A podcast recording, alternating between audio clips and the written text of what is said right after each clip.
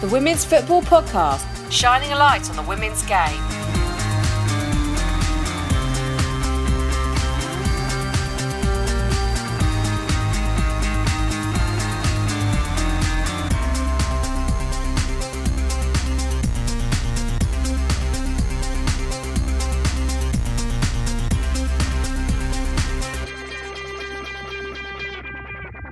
Welcome to the latest edition of the Women's Football Podcast. My name is Kieran, and as people will be aware, I am no longer joined by my usual sidekick, Hamish, who has, unfortunately for me, decided to leave the show. But I do have an able replacement. Obviously, last time out, we had England's all time record goal scorer, Kelly Smith. Unfortunately, on this occasion, I couldn't get Ian Rush, who is Wales's all time leading scorer, but I have gone one better, and I have got Helen Ward of the Wales Women's National Team. Helen, how are you? I'm very well, thank you. Thank you for joining me. We've got a lot to discuss on this show. We're going to have a chat about the UEFA Women's Champions League very briefly. We have interviews with uh, New Portland Thorns signing Steph Catley, and I also spoke to the new Bristol Academy manager, Dave Edmondson. There's plenty more to discuss, including Tom Sermanni sacking as the US Women's National Team coach, so we better get cracking. The Women's Football Podcast would like to thank our partners. Want more women's football? Subscribe to She Kicks magazine at shekicks.net and the Women's Football Podcast is part of the Soccer Desk Network. thesoccerdesk.com. Okay, so first of all, apologies if you can hear some church bells in the background. Not a lot we can do about that, sat in a coffee shop in Watford next to a church, but we will carry on as normal. First off, then, we will have a look at the. Oh, and they've just stopped. Let's hope they do stay stopped. Obviously, we're going to start with the qualifiers. I've got Helen Ward, Wales' all time goal scorer, sat next to me, so there's no better place to start than Wales' two games a 5 1 away win in Turkey and a 1 all draw at home to the Ukraine. Hels, you went to the game in Llanelli. Uh, Do you want to tell me how that went? Because I actually missed it. Um, the girls were fantastic, to be fair. They had an early setback with the Ukraine goal. Um, I think the cross that came in was deflected, that took it away from Nikki. Um, the girl came in at the back post and put it in, and from then on, Ukraine were actually quite disappointing. I thought they sat back and were happy to just defend. Um, but the Welsh girls, they, they kept the ball well, they kept probing, didn't panic. Unfortunate not to get a penalty, I thought, soon after the goal. Uh, and Lauren Dykes had a good chance. It was from a well worked move. Um, came up to half time, and I was confident that they, they could still go on and, and at least get a draw, which they did in the second half with a well deserved goal. Um, and I actually thought they were the better side and, and could and probably should have won it. So, although we're pleased with the point, um, it's a bit of a disappointment not to have got all three. I was going to say, obviously, England are the team that are leading the way in that group, but it's going to be probably a, a competition, possibly for second, between yourselves and the Ukraine. So, you would have spoken to the girls afterwards. Do they do they see it as two points dropped as opposed to a point gain? Because you're now probably going to have to go to the Ukraine and try and win out there. Um, I think when you look at the performance, you could say it's two points dropped um, because, as I said, I felt that they thoroughly deserved the three points. But you know, in the situation where we went behind quite early on um, and we fought back against one of the top-ranked teams in in Europe, um, I think is something we've not done before. So then you can look at it as a point gained, and, and it keeps us within touch in the group.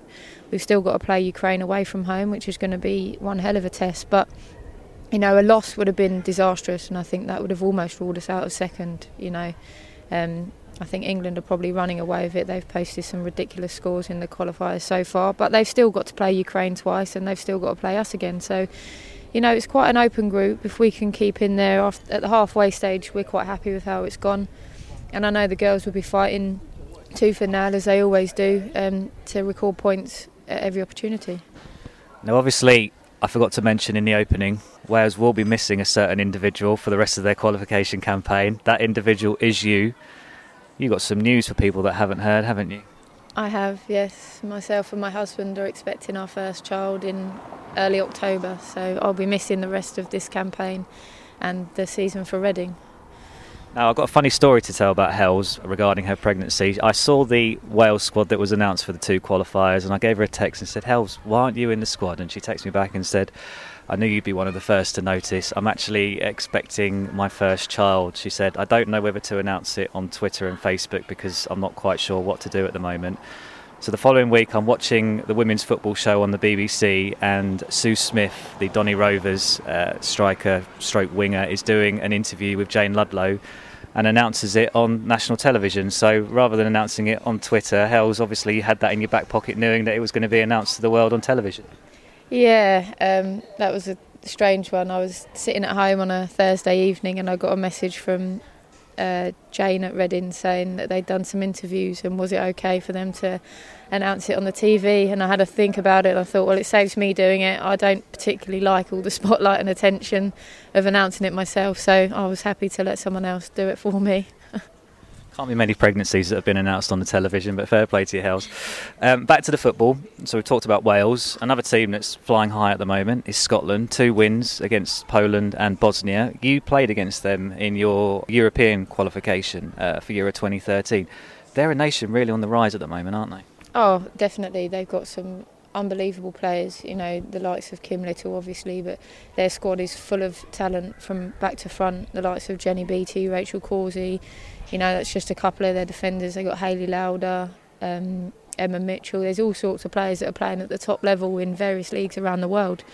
Um, Jane Ross, I think, scored a hat trick the other day, or at least two, I'm not sure. Um, so they've got talent through throughout their squad. Um, gone are the days when they relied on the likes of Julie Fleeting to, to bag their goals. They've got people all over the pitch that can score, and, and they're getting big results against big teams these days. And you know, this this year I can support them and back them and hope they get there. But obviously, last time we were we were fighting against them and had two really really tough games against them. And um, from what I've seen and what I've heard, I, I think they'll push Sweden all the way and could even top that group. Sweden will be the biggest test for Scotland in that group. We obviously spoke to Kosovare Asllani, and I think she recognised Scotland as being their biggest test. Sweden, of course, won in Northern Ireland. Another result that was quite interesting was Ireland 2, Germany 3. Certainly a game that a few people watched online through streams, and there was a good crowd in, in Dublin. Megan Campbell, a name that if people didn't know beforehand, certainly do now. An absolute annihilating throw that she can put into the box, and Germany just did not know how to cope with it. Both of Ireland's goals coming from her long throws, and if we're talking about the luck of the Irish, certainly the bad luck of the Irish occurred for them in that fixture. A, a questionable penalty with Anja Mittag being taken out and Simone Laudehr converting the spot kick, and certainly looked like a foul on Emma Byrne for the second goal from Lena Lotzen. And I don't know if you saw Melanie Leupolz's goal, Hells, but it was a strike from outside the box that was caught by the wind and looped over Emma Byrne. But going back to Megan Campbell, you're a striker. To have a player like that who can launch such a bullet throw into the box, what sort of asset is it to have something like that? Oh, it's huge. Um, and I think, I mean, you've seen it in the Men's Premier League that teams have found it hard to deal with the long throw, the likes of Rory Delap, who I hear worked with Megan Campbell when she was younger. I think it is it's a it's an asset. It's it's different to a set piece, a corner or a free kick, because the ball is so flat when she throws it in, um, and it causes all sorts of confusion. Also, of course, you can't be offside from a throw in, so it allows forwards and the attacking team to push right up onto the goalkeeper if if it's in that sort of area. So, you know, as a striker, you'd be looking to either get the flick on yourself to the throw or be in and around the, the penalty area to, to tap in the loose ends, which they'll inevitably be. Um, our manager, we've got a couple of girls in the Welsh squad who, who have got a decent throw, not quite the, the length of Megan's, but um, we've got a couple that can throw the ball into the box, and I know he's always keen to to get numbers in there to try and pick up the, the loose ends, even if the defender gets the first touch. How far it's going to go is is not always necessarily going to be cleared up the pitch, so you can always pick up balls on the edge of the box and get shots or crosses in from there. So I think it's a massive asset, and obviously against a world class team like Germany to score two goals from it, it's, it's obviously something that's going to cause lots of teams problems. Certainly, nearly a shock on the cards. Left it very, very late. Germany in that game. Other notable wins: big win for Spain, wins for France and for Norway away in Belgium. So certainly, the big teams making the most of their opportunities against some of the weaker nations. So that will conclude our roundup, and when we come back, we will discuss Champions League and various other subjects with Helen. Download and subscribe to the show on iTunes. Just search for Women's Football Podcast. Okay, so this coming weekend we have the semi-finals of the Champions League. Obviously, Tyresö will square off against Birmingham, and it will be an all-German semi-final between Wolfsburg and Potsdam. Birmingham overcoming Arsenal in the quarter-final. Hells, one of your former clubs. I mean, uh, I think if we're brutally honest, I don't think many people gave Birmingham a prayer. But impressive result for them, but it'll be a real test against Tyresö, won't it? But talk about that win over Arsenal. That's that's some result, isn't it? Yeah, it is. Um, and although I wasn't sure they'd do it, I I had a little feeling that Birmingham could sneak it. I think they've they've recruited well in the close season, um, and Arsenal have obviously had some well documented um, departures from their from their side. You know, it's difficult to replace the players that they've lost. Um, saying that, they've they've brought in some world class replacements, so perhaps they still went into it as favourites. I, I don't know, but you know Birmingham have got a, a, good young side. They've, as I said, they've brought in the likes of Remi Allen, who I think had a terrific couple of seasons at Lincoln, um, and she's she's scored two goals over the two legs, which has obviously helped them go through. And I watched, I watched the first leg um, online, and I thought Birmingham looked the better side. I thought they played really well and deserved the win. I only saw the highlights from the second leg, but again, they, they seemed to create some very good chances and, and caused Arsenal a lot of problems. So, um, yeah, I think they thoroughly deserve to get through to the semi finals, and, it, and it's great to have another English side getting into the, the latter stages of the Champions League um, and trying to upset the odds a little bit. Yeah, and obviously we'll face Swedish side Tyresö in the semis. Well documented their financial problems. Um, possibility of Marta not actually playing in the first leg. She has an injury, missed the recent uh, series of games against Australia. Um, Vera Boquete this week has announced that she'll be joining the Portland Thorns, so we'll be missing the Damallsvenskan this season. But it's going to be a tough test for Birmingham, certainly, and I think that the win over Arsenal will give them a massive boost. But I think Tyresö will present a very, very different opposition the likes of Whitney Engen, Meghan Klingenberg, Christen Press, the American trio. I've already mentioned Vera Boquete and, and Marta if she comes back for the second leg. Caroline Seger is obviously a, a, a well established international midfielder and will add a lot of quality that side. Um, as for the other semi final between Wolfsburg and Potsdam, I genuinely can't call that one Hells. I think it's very, very close. Both strong in different areas. Uh, from a personal perspective, I, am never hidden the fact that I could be sometimes biased. I will be rooting for Potsdam because Ada Hegerberg is one of our bloggers, so I will obviously be rooting for Ada. But I think at the end of the day, it's going to be very interesting, and whoever comes through will, will obviously have the final in Portugal, and I think it will be over the two legs, very very tight. But staying in Europe, I will now move on to the fact that no, I won't actually. I'm going to move on from Europe. I'm going to move on to America because obviously there was a big piece of news that came out of the States last week. Tom Sermanni was sacked as the US women's national team coach after a win against China. 24 matches in charge, two defeats. I mean, that's ridiculous, isn't it? Yeah, I mean, from an outsider looking in, it, it seems unbelievable that you can lose your job having had such a great record. However, American soccer, as they call it, is is the number one sport in the country for women, and I think there's so much pressure on them to do well, and any sort of defeat or draw is is disastrous in their eyes. Um, but then he's not played a competitive game, so how can you judge him? He's only played friendlies, um, and to only have lost two of them and drawn a couple, it it seems very very harsh to to lose your job over that. I mean, you'd, you'd think he'd at least get a chance in a World Cup or a, an Olympics or you know a major competition to prove his worth, but I think they must have looked at the Algarve Cup results, which were a shock to everyone, um, and and said, no, he's not. He's not the right guy for the job. He's he's not coped well in a tournament environment, if you like, and and that'll be the end of it. But you know, he lost his job after a victory, which seems to be the strangest decision of all. I mean, we're looking at the reaction of the players on Twitter that have, re- have reacted very, very upset about the departure. Lots of people saying, a real gentleman, really disappointed to see him go. I mean, can we really judge him on Algarve Cup results? Of course, the defeat against Denmark was disappointing. Of course, the defeat against Sweden was going to be one that everyone has to lose a game eventually, and it did end their run of their unbeaten streak, so to say. But they're both good sides, Denmark and Sweden, aren't they? So it's not like they've lost to a minnow. And you know, during his, his tenure, they came up against teams like Australia and New Zealand and Germany and Canada. You know, these are strong sides that they've come up against and remained undefeated. So I, I just don't understand that one. I mean, you obviously work under Jarmo Matikainen for Wales, there was a bit of confusion over his role. He resigned and then he came back, and it looks like he's going to be staying. I mean, how important is it to have some stability and work under a coach that ultimately players can, can get on and can respect? Um, in my experience, it's huge. It's difficult to play for a manager or a coach that that you're not particularly comfortable with. I'm not saying that you need to be best friends. Of course, I'm not. That's not why you're there. Not why they're there.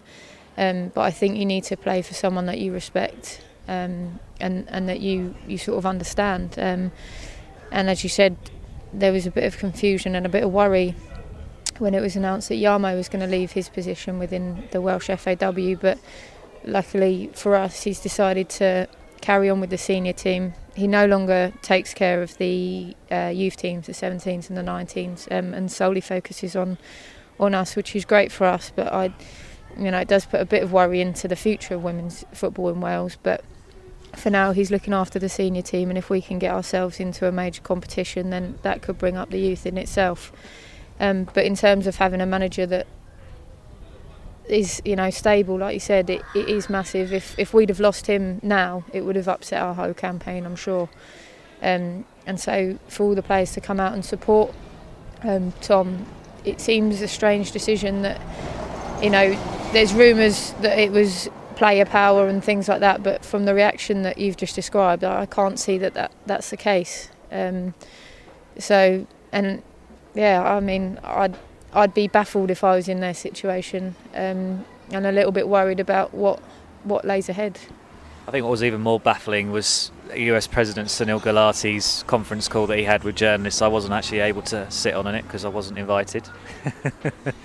Not bitter, but I did follow it on Twitter and, and, spoke to a couple of journalists that I get on with afterwards. And I think there was the agreement that we don't actually know why Tom Sermanni was sacked. I think it was very unclear. Um, I think the Algarve Cup results didn't help. It was a massive dent to the to the reputation of the US women's national team to finish so low in the competition. But as we've already discussed, it's not an Olympics, it's not a World Cup to judge an individual on a, on a few games in a what is essentially a meaningless competition doesn't seem to make sense to me, but that's the way that it goes. But obviously, they did have two wins over China that were comfortable.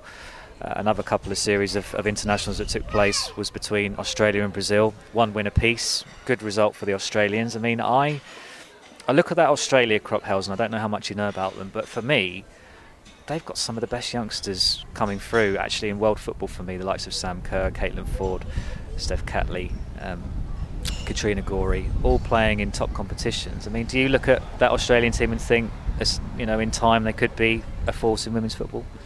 Well, their their recent results seem to suggest that they're almost there. They're getting big results, as you said, against against the top teams. Um, I think their league being at a different time to most of the other top leagues in the world probably helps because it allows them to play at home and then come away into Europe or America and play in, in the top flight leagues uh, over this way. So, you know, from hearing what Jess Fishlock says about the Australians when she's been over to Melbourne, I think they've got a lot of talent and a lot of promise in their side. And if they're managed right and, and they keep progressing in the way they are, then yeah, for sure, I think they're going to be right up there and, and creeping up the world rankings quite fast. To beat Brazil, hell of a result. Well, it was a rubbish link into that uh, section of the show. I don't deny that for a second, but there was a reason for it.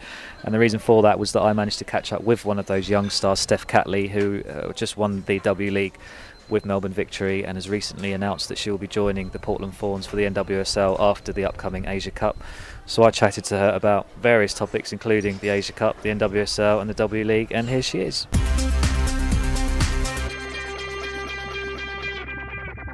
Steph, thank you for joining us.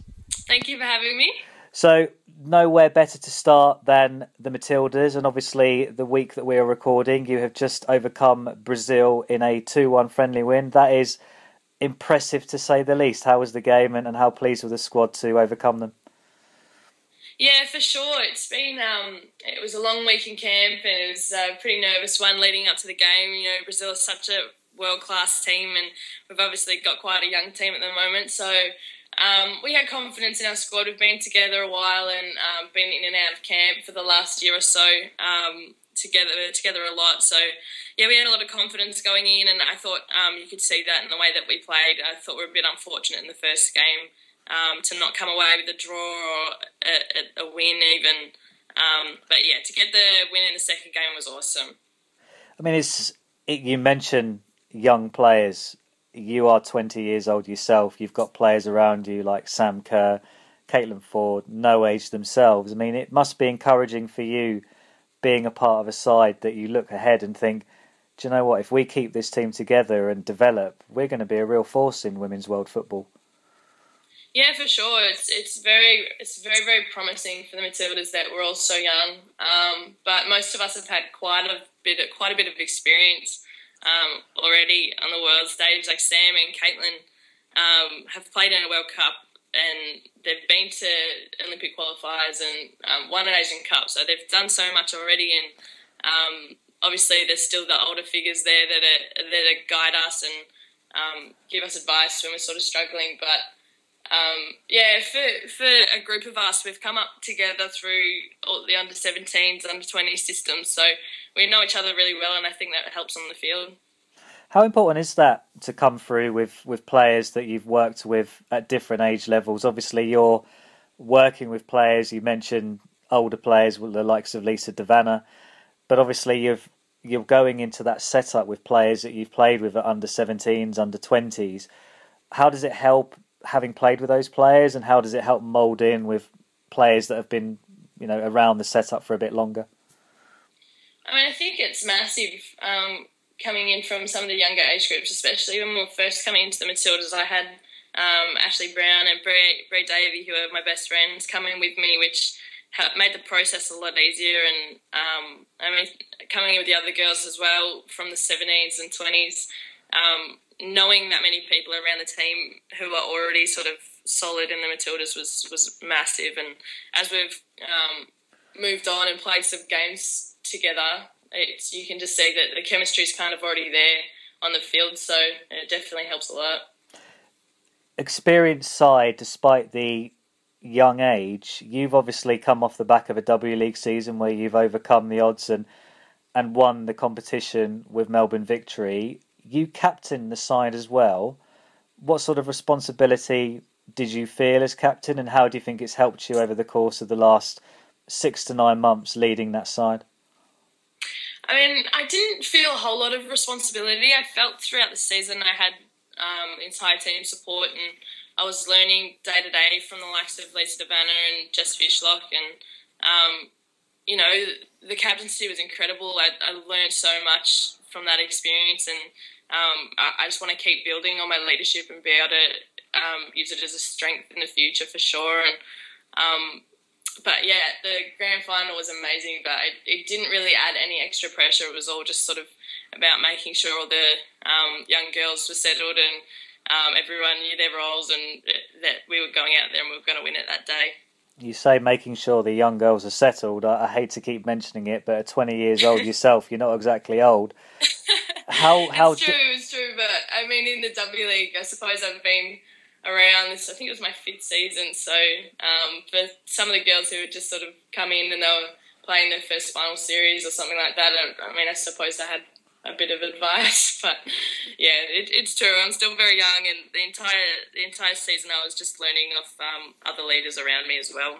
Do you feel any element of pressure? I mean, obviously Dave Edmondson put a lot of faith in you, making you captain and giving you the armband. Your name is mentioned quite often I speak to people in Australia, colleagues that cover the game, and your name is frequently mentioned as a player to to look out for. Do you feel any pressure as a twenty year old having your name mentioned left, right, and centre? Uh, I don't think so. I, I think it's only it, it only helps to to drive me. I think that I, as much as I mentioned, it's more I'm focusing on what I want, and I know that I have goals and um, it's yeah, I think it just drives me. I don't I don't see it as pressure. I think it, it can only help build me as a player and make sure that I do get to the places that I want to go. We spoke off the recording just before we came on. You played in Melbourne alongside Lisa De Vanna, Jess Fishlock last year. Big characters. Give me a bit of insight into what it's like playing alongside those two, and have you got any anecdotes, funny stories of, of working alongside them?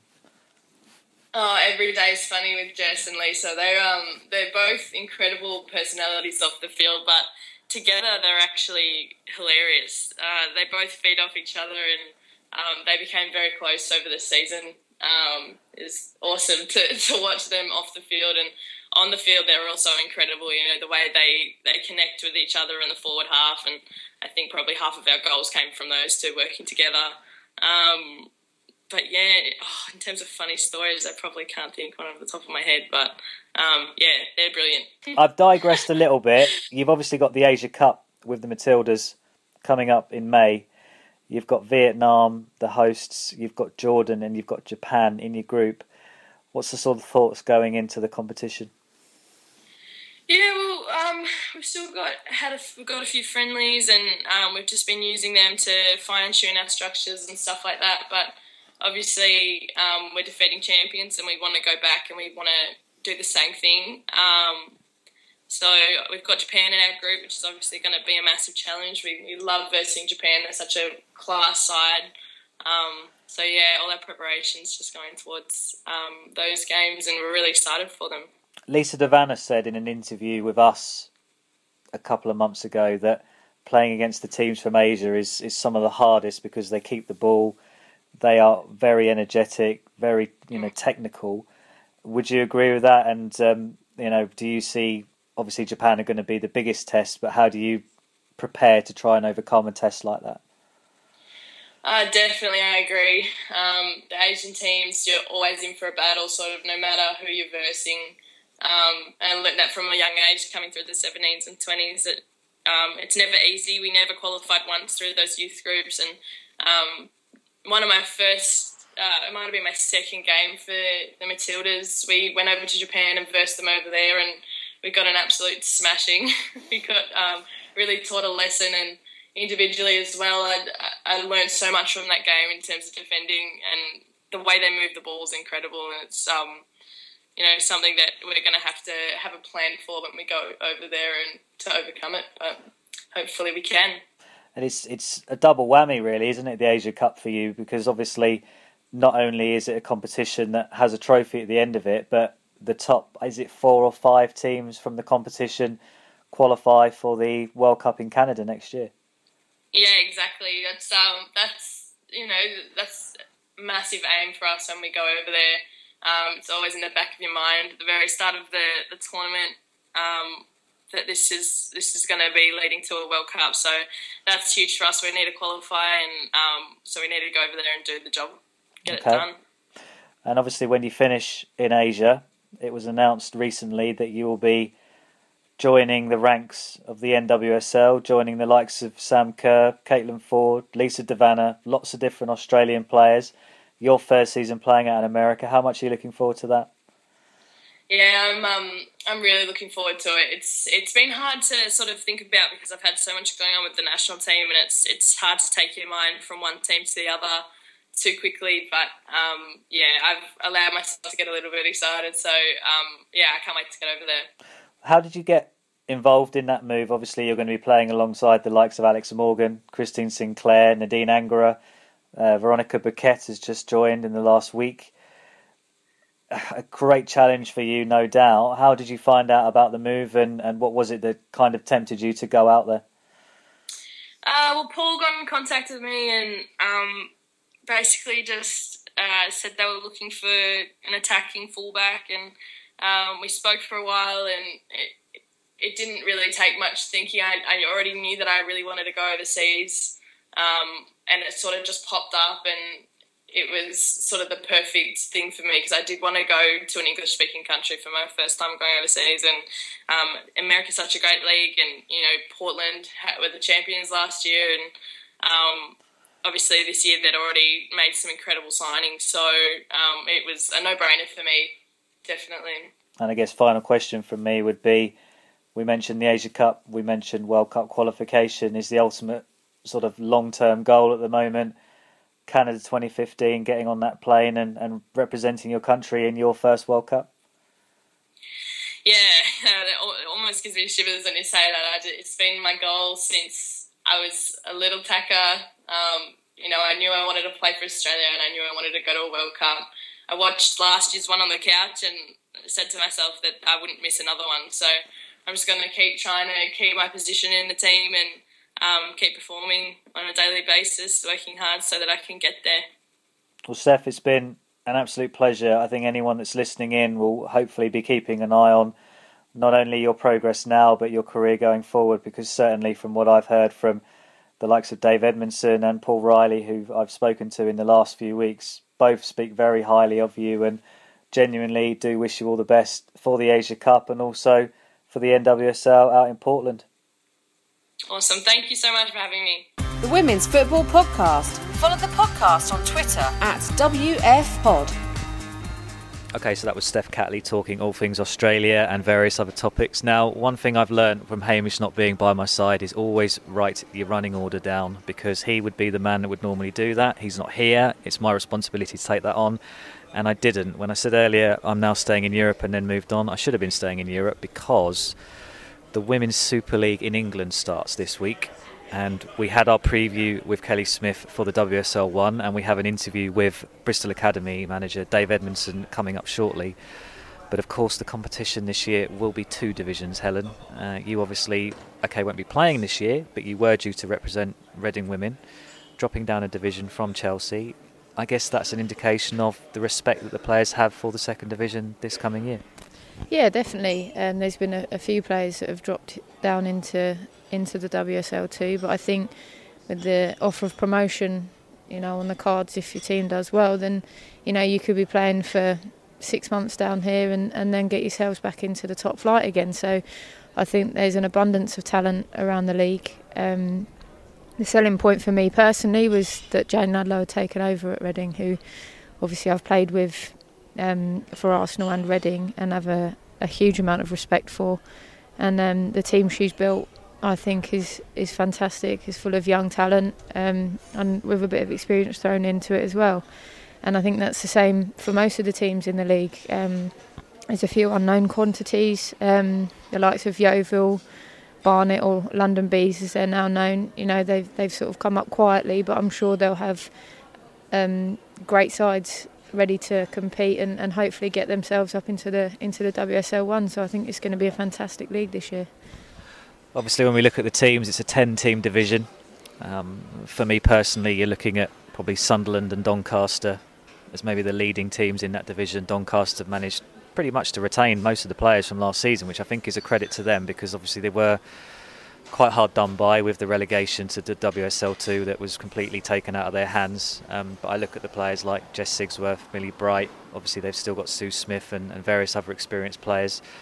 Sunderland, I don't think you can look past Beth Mead. For me, one of the best players in the division, a, a predator, has scored a lot of goals over the last couple of years. Um, I look at uh, a few of the others, Steph Bannon, the captain, Kelly McDougall. Uh, they've got some really, really good players in that side. But there's there's other teams in there that I think will push. You mentioned Yeovil. They've obviously got a couple of your Wales teammates, Helen Bleazard and, and Katie Sherwood, making her comeback. I want to talk about Katie because obviously she blogs for us. I mean, what what sort of benefit will she bring to that Yeovil team? Massive, massive influence in that midfield, won't she? Yeah, she'll be um, she'll be a huge player for them. I think I spoke to her the other night and she said she's not quite ready yet to to be starting games. I think she's she's still building up her fitness um, since having her second child um, last year. But she when when she's back to full fitness, she's she's a hell of a player. I loved having her in my side um, when I played with her for Wales. She she's a ball winner. She's she's going to battle. She'll win everything, but she's decent on the ball as well. She sometimes gets overlooked as just a you know a destroyer in there, but she's she's good on the ball. She can find a pass, and she's been known to nick the odd goal or two here and there. Um, so I think once she gets to full fitness, she'll be she'll be massive for them. The experience she's got, and the the composure and the ability she's got, she'll she'll help bring on all the players around her, and I think she'll be a big signing for them. She's known to pick up the odd goal or two. She's also known for picking up the odd yellow card or two as well. So uh, behave yourself, Katie. Um, but also, we can't not look at your own club, Reading. Obviously, we know you're not going to be playing, but there's a certain striker that I think people admire in the division, Fran Kirby. Certainly a player to look out for. England under 23 international. She's lethal, isn't she? She's she's a quality player. I'd heard a bit about her before I went to um, Reading. Obviously, she stole all the headlines for the British uni team last year in Russia.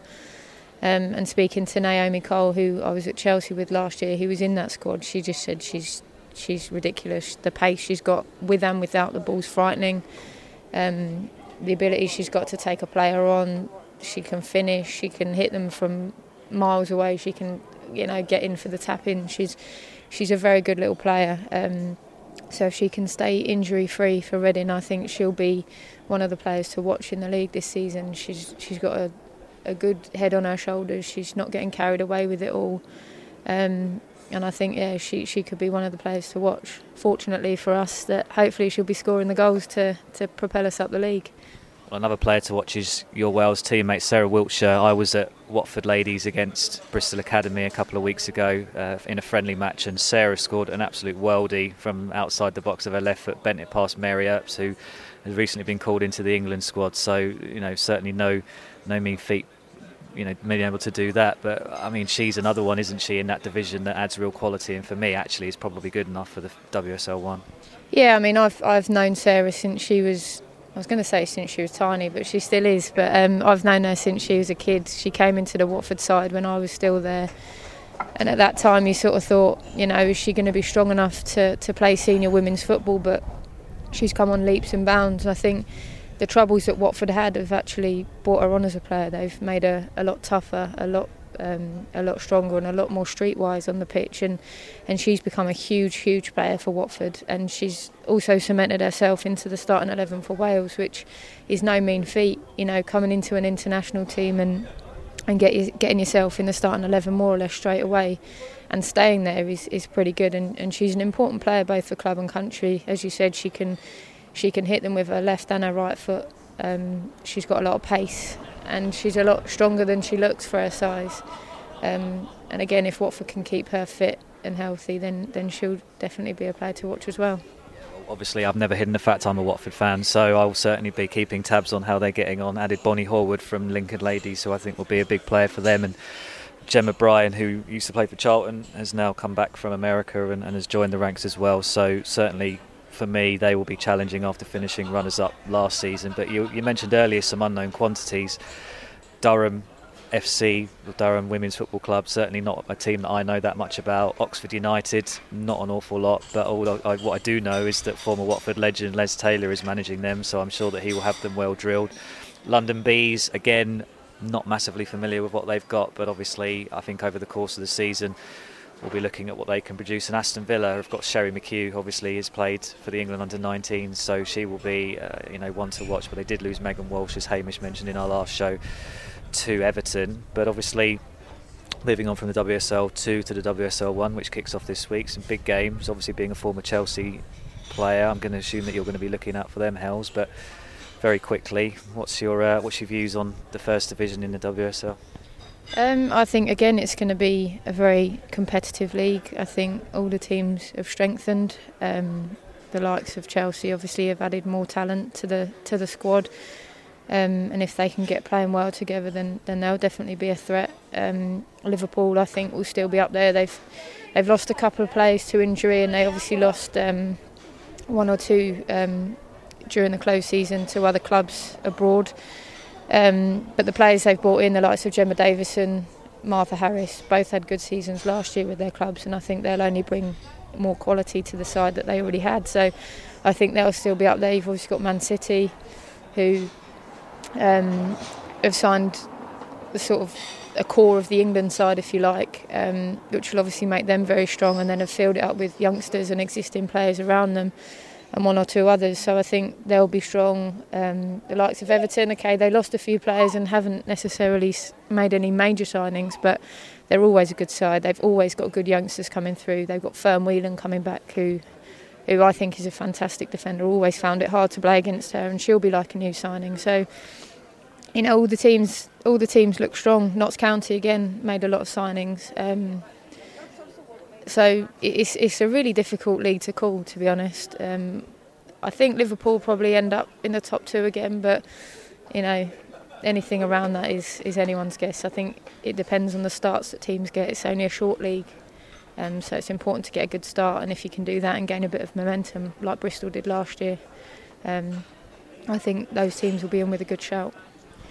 Liverpool tackle Man City on BT Sport this coming week. Hamish said he thinks this game will be quite telling. He was quite open that he doesn't think Man City will do very much this year.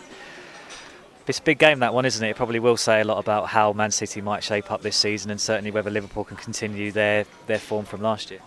Yeah, it'll be huge. Um, as as you said, as I said, Man City have signed um, a lot of the England players, um, but have still kept a lot of the players around them from their, their squad last year. So, you know, whether those players are ready to step up or not, I don't know. I, I, I don't know much about them myself, but I'm sure the manager will have had them training uh, a lot over the over the course of pre-season and such a big game on the TV they're definitely going to be up for it. And it, and it could be a more difficult game for Liverpool than many might think.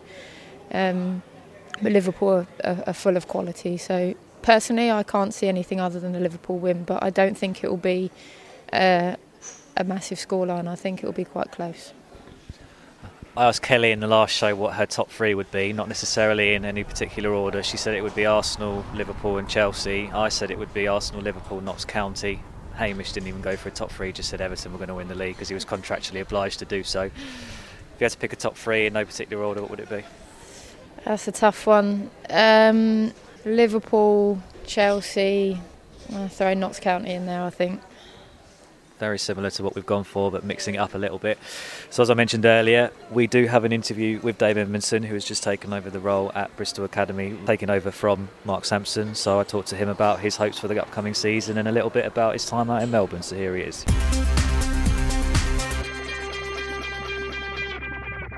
So I'm delighted to be joined by Dave Edmondson. I'm interviewing him in the leafy suburbs of Hertfordshire in Berkhamsted. Dave, a bit far fetched from the sunny skies of Melbourne. How are you settling in? Yeah, it is. It's very different to uh, Melbourne, but it's uh, it's good. You know, I've been here. I don't know what it is now, to be honest. Time's flown. Probably, I think it's at least a month now, and um, yeah, it's good. The girls are a, a, great bunch to work with, and it's um, you know we're starting to get what we what we want to do, and um, yeah, settled in now. Yeah, definitely. By the time this interview comes out, WSL season will be a few days away. From what you've seen so far, has it backed up your decision to leave Australia and, and come back to England? Yeah, it has. You know, it's um, in terms of standard of the league, uh, you know, it's very similar to the W League, and or in, in fact, it, it's very different. But the, the, standard's similar. It's just the way the game's played, and everything is just a little bit different. And um, but in terms of the organisation and, and uh, you know the way the league is going, then very much so. It's uh, it's backed up my decision. Yeah. You come here having just won the W League with Melbourne. Obviously, you come with that winning mentality. Is it now a case of installing it into this Bristol team who came so close last season to winning the WSL? Yeah, very much so. You know, not just the winning mentality, but the the way I want the way I want us to play. I think we, we very much did that with Melbourne. That it was uh, trying to trying to hit the two things at the same time. Really, you know, yes, you want to win every game, but um, I very much believe, you know, I've got a philosophy of the way the game should be played, and um, I want to win games the right way, or in my opinion, the right way, and that's you know that's that's very possession-based, proactive game of football. And, and we did that with Melbourne, and, and you know it's it's a, it's a very similar situation to here that they lost in the grand final the year before, and then we, we turned it around and, and went that one step further. So uh, that is the goal here, um, but it's a dual goal to you know to play to play the attractive, positive football um, and get the results at the same time. Mark Sampson is renowned from his time here for bringing young players through. I spoke to Beattie Goad on one of our previous shows, and she spoke very highly of how you've helped her develop her career. Is that something you want to try and continue over here at Bristol, bringing the young players through and making sure they're coming into the first team?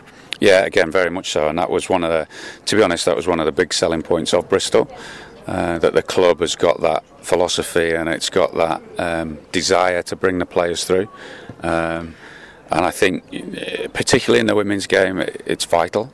Um, you know, the club clubs don't have huge amounts of money to go out and buy new teams every year and superstar players. So you've got to produce them yourself. Um, and I think Beattie, you know, she was a shining example of, of what you can do. That as a 16-year-old girl who, um, you know, still at school, doing very well academically, um, but very committed to a football and by the by the end of the season, by the end of that her first W League season, she was a vital member in a very successful team and surrounded by the likes of Fishlock and De Vanna and Lauren Barnes and Steph Catley.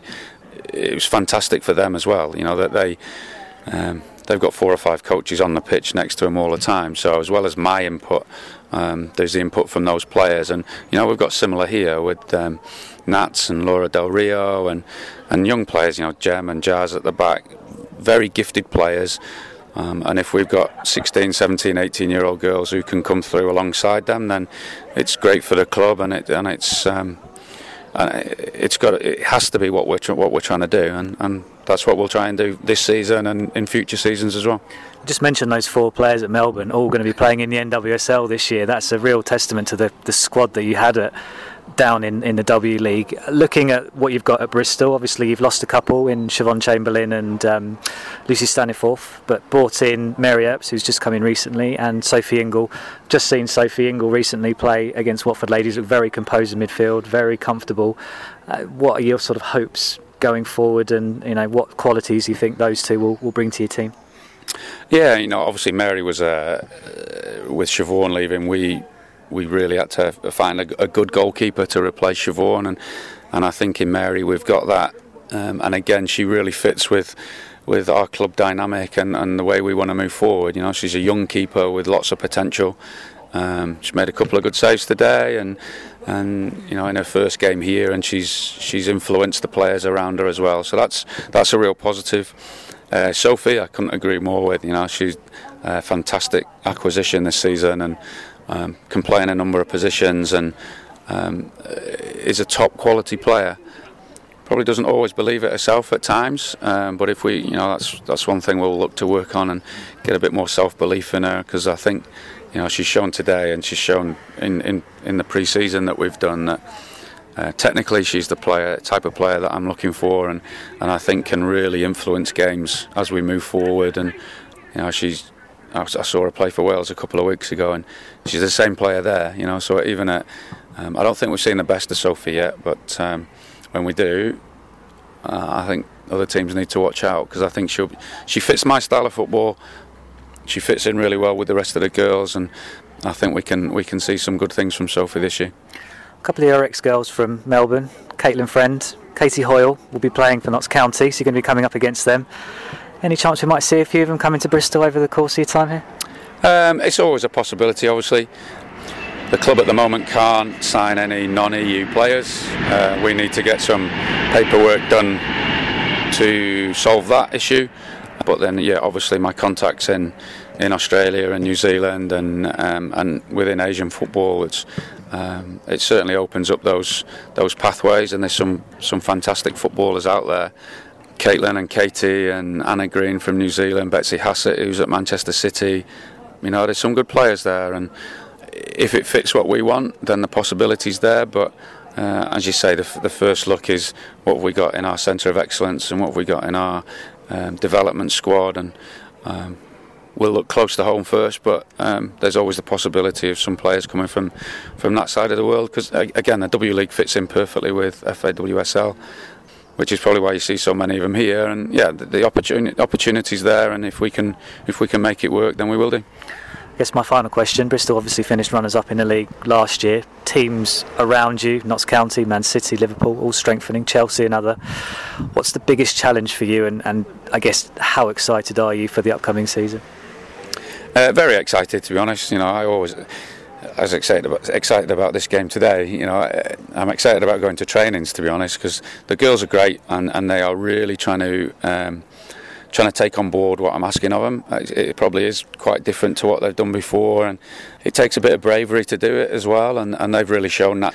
So I, I think the big challenge really is just is keeping is keeping that faith whether when things don't go right, because uh, it is different and. Um, you know, I'm, I'm probably asking a little bit more of certain players. So the, the, challenge really is, if results don't go right straight away, is just keeping that belief and, and getting that trust in uh, in the way we want to play. Um, I think the girls can see the the benefits of the way we're trying to play, and I'm sure results will come uh, at the right times as well, and, and, and it'll be, you know, it's an exciting season for everyone. We've got uh, Champions League at the end of the year as well, and you know, really that's I guess that level of football is where I'm pitching us at. You know, and, for me, that's that's uh, that's where this style of football. You've got to play this style of football. You know, you don't go and play your Potsdams and your Wolfsburgs and your and your Lyons. hoping that you can smash it in behind and chase them down because it, it just won't happen. Um, so if we can develop our style of football and we can become, you know, we're known for it and we're known, you know, there's no secrets. You know, Chelsea Chelsea were here watching today, and, and that's fine by me because there's no secrets because um, I'll openly say that, that this is the way we're going to play, and we just need to make sure that we're good enough to do it under pressure. Um, and keep the faith in the way that we play, and, and, and results will come. It's been a pleasure. Thank you very much for your time. Wish you well for your first game of the season against Chelsea, and we'll certainly be monitoring the progress over the course of the year. Cool. Thank you very much. The Women's Football Podcast. Want more views from those in the game? Read the blog at thewfblog.wordpress.com. For this section of the show, I'm going to give Helen a little bit of a break and I'm going to have a look at what's been going on in Europe. So I'm going to start in France, and this past weekend, the quarterfinals of the Coupe de France actually did take place, and we now know our semi-final teams. Uh, they will be Juvisy, Soyaux, PSG, and Olympique Lyonnais. PSG and Olympique Lyonnais particularly going through with big scores, so those will be our semi-final lineup. In Germany, it continues to be very, very close between the top three. Potsdam, Frankfurt, and Wolfsburg are separated by just a few points. Bayern Munich not completely out of it, but probably a little bit late to make a charge for the title with seven games remaining in the league. Much like the NWSL and the FAWSL, the Damallsvenskan also kicked off this weekend, and there was a shock initially because Kristianstad managed to overcome Tyresö, who are, of course, in the semi finals of the European Champions League. 2 0. Um, did have a number of players missing, including Marta and Caroline Seger, and they were only able to put Christen Press and Whitney Engen on the bench, but still, it's a bit of a shock, and obviously, it means that they do have some catching up to do initially. Uh, champions Rosengard were able to win 4 0 away in AIK, and our Swedish correspondent, Linda Eriksson, was at the game.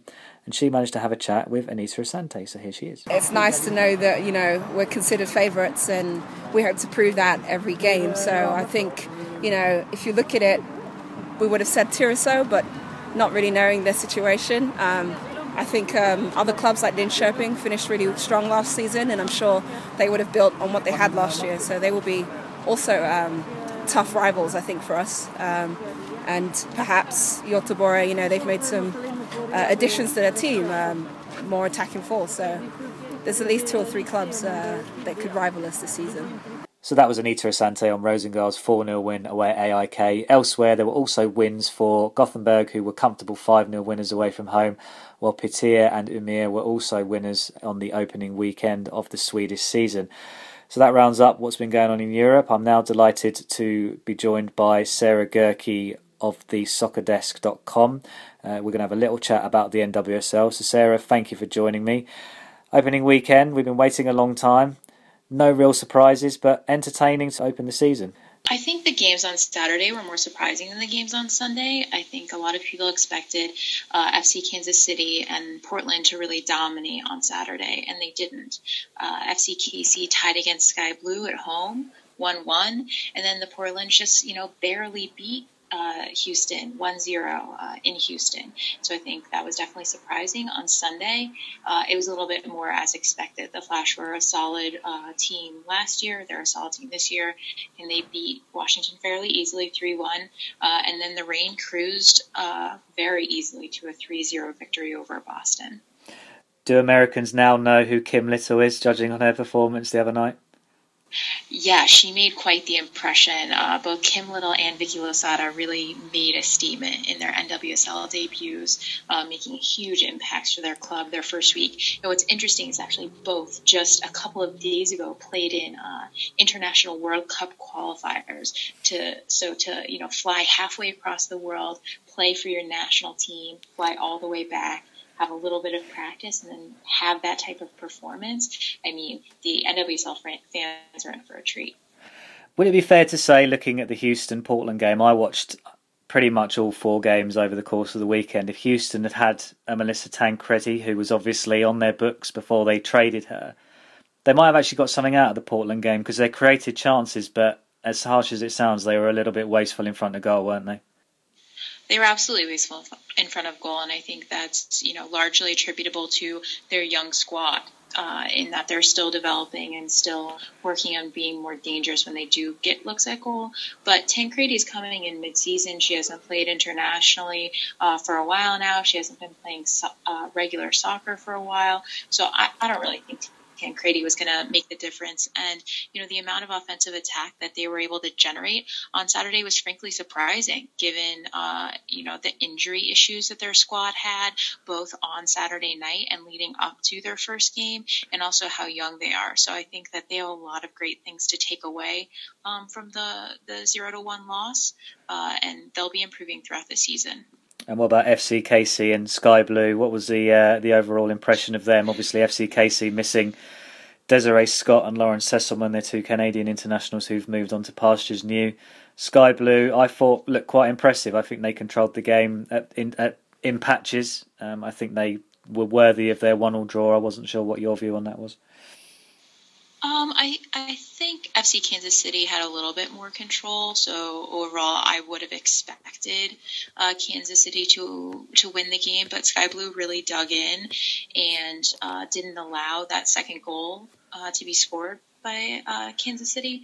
But I would say from an offensive perspective, uh, Sky Blue, I mean, they they capitalize on a defensive error from KC, but I, I wouldn't really say that they had uh, the amount of quality, kind of build up plays and attacks at goal uh, in the way that um, FC KC did.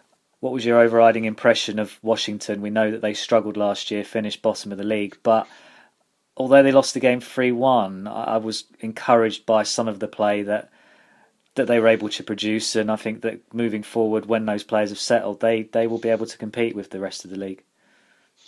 Yeah, I think I think it was kind of a tale of two halves. Uh, so for about the first 50 minutes, Washington was looking pretty good. Jodie Taylor was making some good runs, stretching the defense, uh, creating some opportunities. But there were a couple of uh, chances that she had and that other players had that they just didn't capitalize on. I think going into half, uh, they shouldn't have been one down. They should have been one one or potentially two one. Uh, and then they equalized in the second half, which was great, but that only lasted for two minutes. Uh, and then Western New York uh, struck again and went up 2 1. And at that point, it really seemed like the spirit. I mean, I don't want to say gave up, but they, they really reverted to that mentality of last year of just, you know, trying to lock it down and not let the Flash or other teams run up the score on them. They didn't really seem to have a, you know, an offensive answer or attack once they went down 2 1. And after the game, uh, Coach Parsons pointed out that he felt the exact same way. He felt that, you know, they they weren't they didn't have that going that go all out mentality.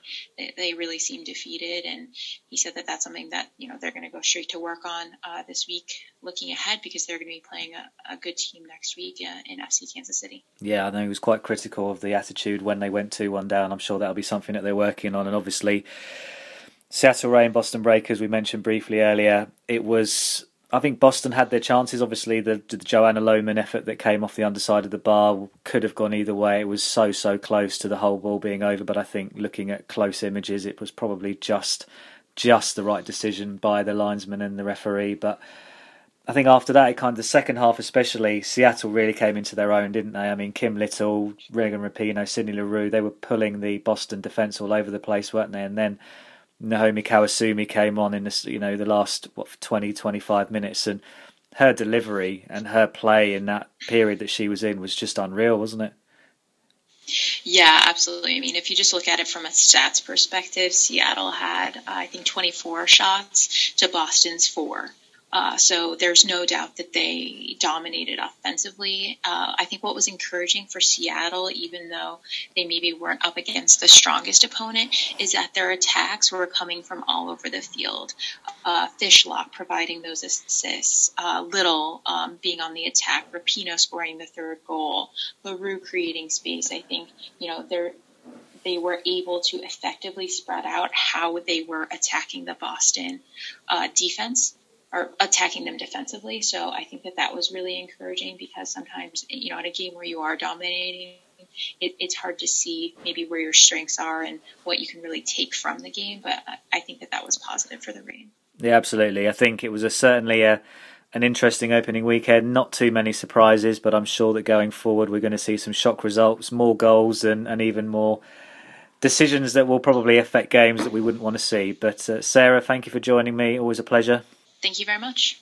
The Women's Football Podcast, shining a light on the women's game. Helen, we're nearly towards the end of the show, but obviously we can't have you on without chatting a little bit about you and what's coming up for you. We obviously know that you're not going to be playing this season um, due to uh, the arrival or pending arrival of your first child. There's been discussions in the past about the support that women's footballers get when they have children. I mean, I'm sure that you're not going to come on here and start criticising Reading because I'm sure that they've been very supportive. But what was their reaction when you told them that you wouldn't be playing for them this season and how supportive have they been? Well, lucky for me, I, I know Jayne Ludlow well, and you know it probably didn't come as a surprise to her because I had discussions with her before I signed, and you know, as a friend, I knew I could talk to her and, and be honest with her. So, um, although she was she was pleased for me as a friend, I think she was a little bit gutted that, that she'd be losing one of her players for the season. Um, but at the same time, I know that she's got a lot about her, and I know that she'll she'll be trying to get players in, and, and you know whether it's a youngster or a new player, there'll be someone coming in to play play in that position and, and do very well um, for Reading this season. So I, th- I, think she was pleased for me, even if she was a little bit gutted. But but generally the reaction's been fantastic, and everyone's been very supportive and and just wishing me well, to be honest. So I'm pleased with how it went.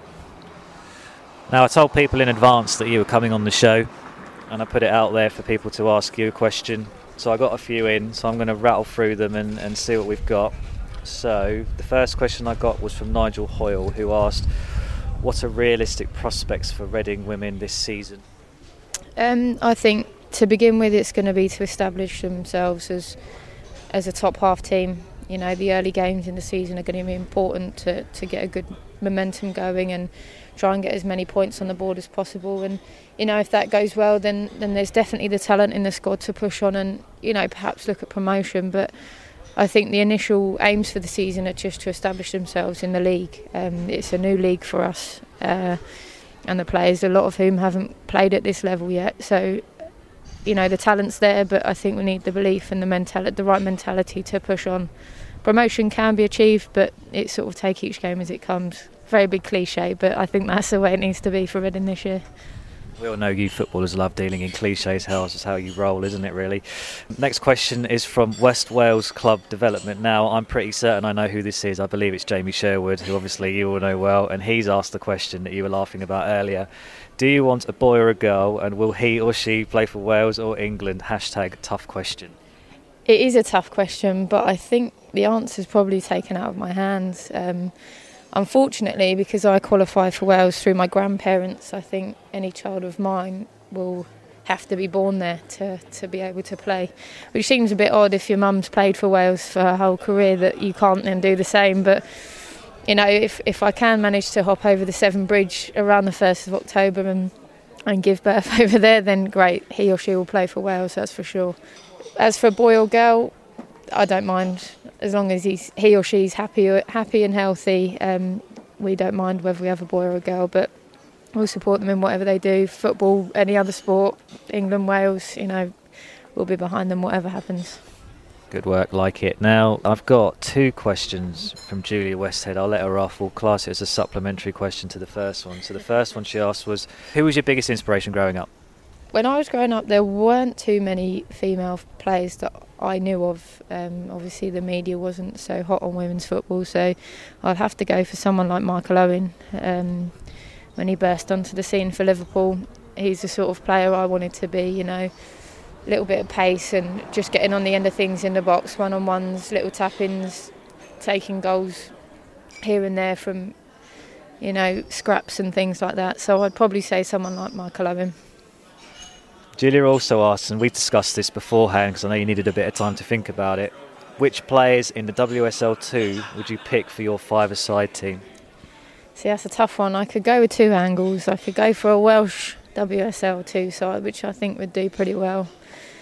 In which case, I'd go for Nikki in goal, obviously my Wales and Reading teammate. I'd have Kylie at the back, who I believe is signed for Millwall.